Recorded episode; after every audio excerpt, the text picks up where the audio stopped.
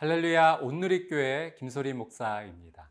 하나님의 말씀을 읽고 묵상하면 우리의 삶에 변화가 찾아옵니다. 오늘 하나님 말씀 앞에 나온 여러분의 삶은 반드시 변화와 성숙의 기쁨을 누리게 되실 것입니다.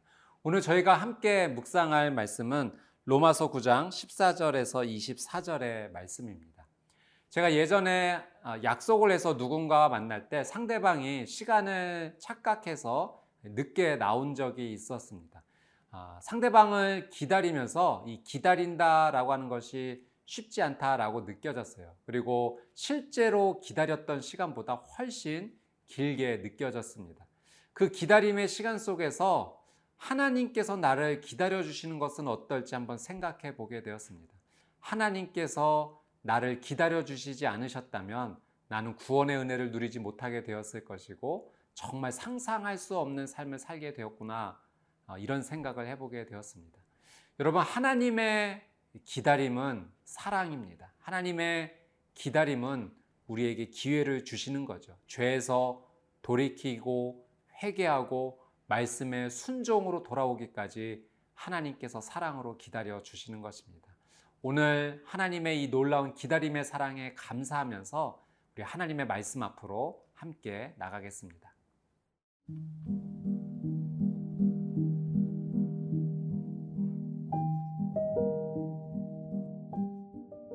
로마서 9장 14절에서 24절 말씀입니다. 그런즉 우리가 무슨 말을 하리요? 하나님께 불의가 있느냐? 그럴 수 없느니라. 모세에게 이르시되 내가 긍휼히 여길 자를 긍휼히 여기고 불쌍히 여길 자를 불쌍히 여기리라 하셨으니. 그런즉 원하는 자로 말미암음도 아니요 다른 박질하는 자로 말미암음도 아니요 오직 긍휼히 여기시는 하나님으로 말미암음이니라. 성경이 바로에게 이르시되 내가 이 일을 위하여 너를 세웠으니 곧 너로 말미암아 내 능력을 보이고 내 이름이 온 땅에 전파되게 하려 함이라 하셨으니. 그런즉 하나님께서 하고자 하시는 자를 긍휼히 여기시고 하고자 하시는 자를 완악하게 하시느니라.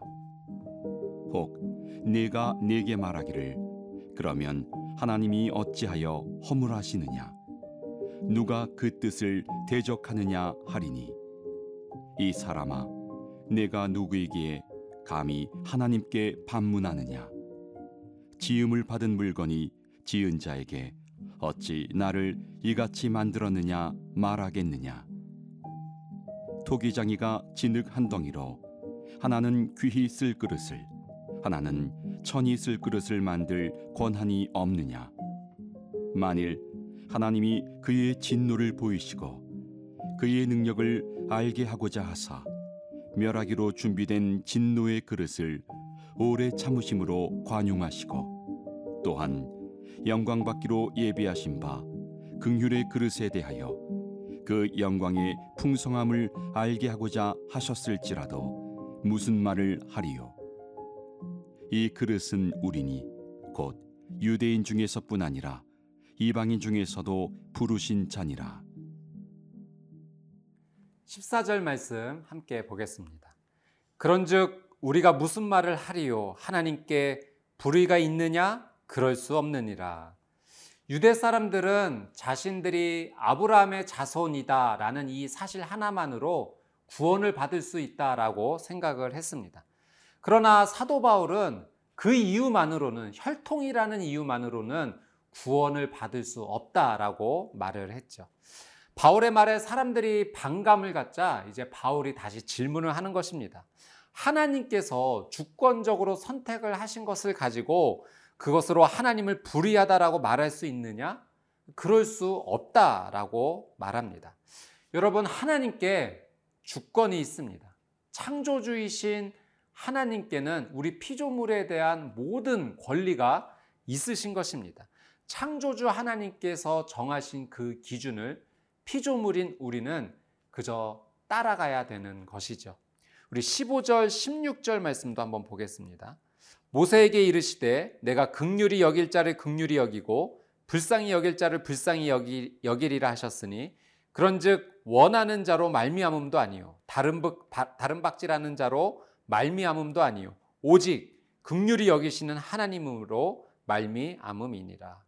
여러분 구원은 전적으로 하나님께 속한 것입니다.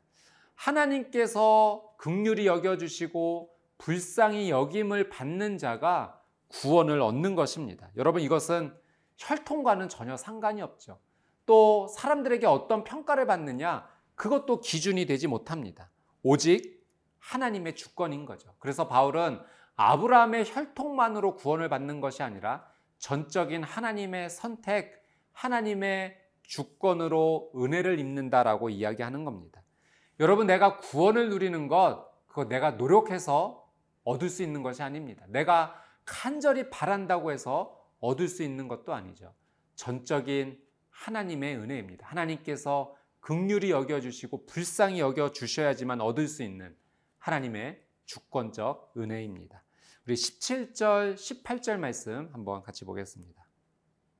성경이 바로에게 이르시되 내가 이 일을 위하여 너를 세웠으니 곧 너로 말미암아 내 능력을 보이고 내 이름이 온 땅에 전파되게 하려 함이라 하셨으니 그런즉 하나님께서 하고자 하시는 자를 극률이 여기시고 하고자 하시는 자를 완악하게 하시느니라. 여러분 바로가 애굽 이집트의 왕이 될 수 있었던 이유는 자신의 힘과 노력으로 이룬 것이 아닙니다. 이 선택 또한 하나님의 주권적인 선택으로 이루어진 것이죠. 하나님께서 바로를 왕으로 세우셔서 그 바로를 통해 하나님의 전능하심을 온 세상에 알리시기 위해 그를 선택하신 것입니다.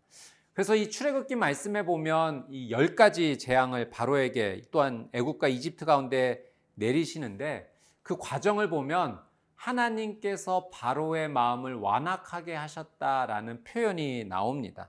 이것을 그냥 문자 그대로 보면 하나님께서 바로가 그냥 죄짓도록 하나님께서 시키셨다라는 표현으로 오해할 수 있는데 그런 의미가 아닙니다.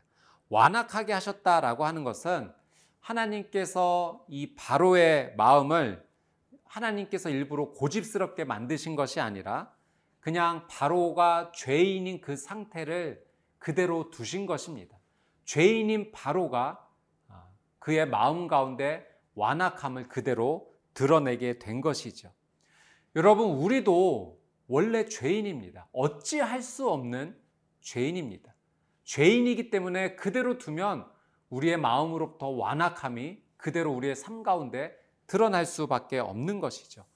하나님께서 극률이 여겨 주셨기 때문에 우리는 구원의 은혜를 누리게 된 것입니다. 만약 하나님께서 선택해 주지 않으시고 그대로 두셨다면 우리는 영원한 형벌에 처할 수밖에 없는 어쩔 수 없는 죄인이다라는 사실을 우리는 반드시 기억해야 됩니다.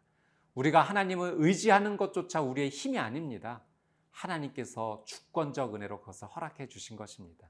이 하나님의 놀라운 주권적 사랑에 감사하는 우리 모두가 되시기를 주님의 이름으로 축복합니다.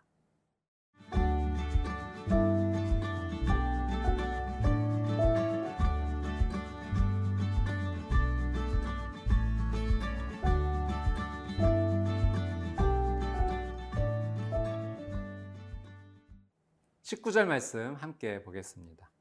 혹 내가 내게 말하기를 그러면 하나님이 어찌하여 허물 하시느냐 누가 그 뜻을 대적하느냐 하리니 하나님의 주권에 대해서 이 질문을 반문하는 질문이 있었습니다. 하나님의 선택으로 긍휼을 받는 사람과 완악한 사람이 나뉘어진다면 그건 사람의 잘못이 아니라 하나님의 책임인 것이 아니냐라는 질문이었죠. 또 만약 악인을 통해서 하나님께서 영광을 받으시는 것이라면 그래서 하나님의 이름과 능력이 높아진다면 악인이 하나님을 높이는 도구가 되었다면 왜 그는 심판을 받아야 되는가? 이런 질문도 있었습니다. 여러분 이것은 하나님의 주권에 대한 완전한 오해입니다. 원래 인간은 죄로 말미암아 죽을 수밖에 없는 멸망할 수밖에 없는 어, 그런 본질의 죄인인 거죠. 자신의 의를 주장하거나 또는 구원에 대해서 주장할 권리가 하나도 없는 것입니다. 그러니 하나님께 대하여 책임을 지라 말할 수도 없는 존재이고 심판받지 말아야 된다라고 말할 자격이 우리에게는 없습니다. 선택은 창조주이신 하나님께 있는 것이죠. 하나님의 주권입니다. 20절, 21절 말씀 한번 보겠습니다. 이 사람아, 내가 누구이기에 감히 하나님께 반문하느냐? 지음을 받은 물건이 지은 자에게 어찌 나를 이같이 만들었느냐 말하겠느냐? 토기장이가 진흙 항덩이로 하나는 귀 쓸 그릇을 하나는 천이 쓸 그릇을 만들 권한이 없느냐? 이제 바울은 토기장이가 만든 그릇을 비유적으로 들어서 설명합니다.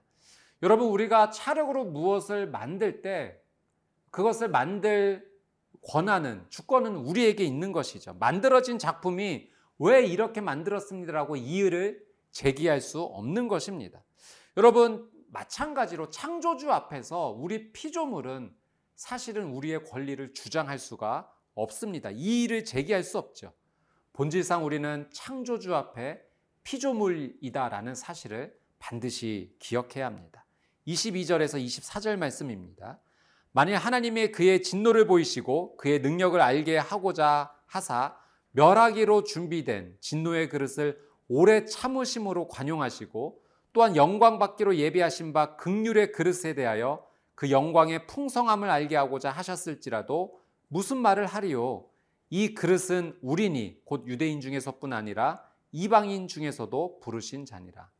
여러분 하나님의 주권 가운데 놀란 은혜는 하나님께서 선택하신 가운데 우리를 참고 기다려 주신다라고 하는 사실입니다. 그것이 정말로 큰 은혜입니다.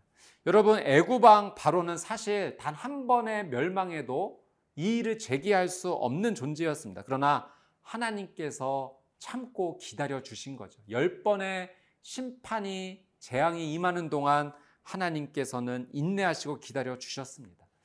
노아의 홍수 심판이 일어날 때 노아가 그 방주를 짓는 기간 동안에도 하나님께서는 이 세상에 대해서 기다려 주셨습니다.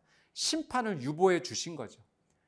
여러분 태초 아담의 범죄 이후로 우리는 모두 죄의 영향력 아래 있습니다. 그래서 우리는 멸망받을 수밖에 없는 존재이고 사실은 멸망당해도 이의를 제기할 수 없는 거죠. 그런데 하나님께서 우리를 구원해 주시고자 지금까지 이 시대 가운데도 하나님께서 그 놀란 은혜로 참고 기다려 주시는 것입니다. 하나님의 이 주권적 은혜 가운데 선택과 이 기다림의 놀란 은혜가 우리에게 임한 것입니다. 여러분, 하나님의 주권은 사랑입니다. 구원의 기회를 주시는 놀라운 사랑입니다. 그래서 은혜를 주실 때 그 은혜 안에 들어가는 자가 되어야 합니다. 이 구원받은 은혜에 대해서 우리는 겸손히 그것을 감사함으로 받아들이고 하나님 앞에 영광을 올려드려야 됩니다.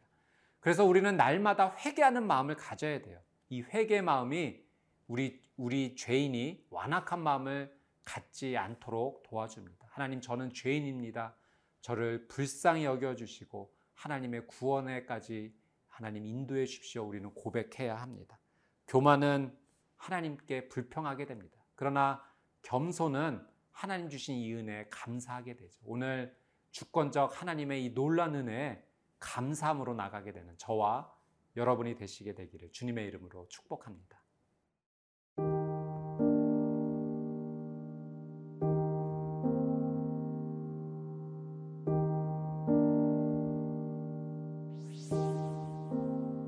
사랑하는 주님, 죄인입니다.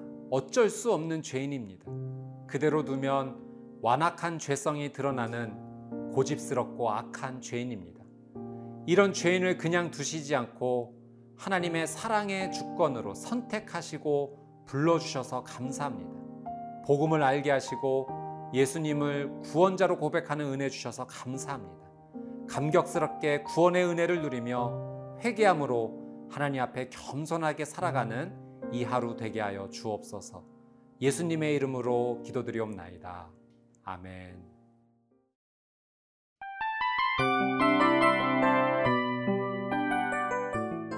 이 프로그램은 청취자 여러분의 소중한 후원으로 제작됩니다.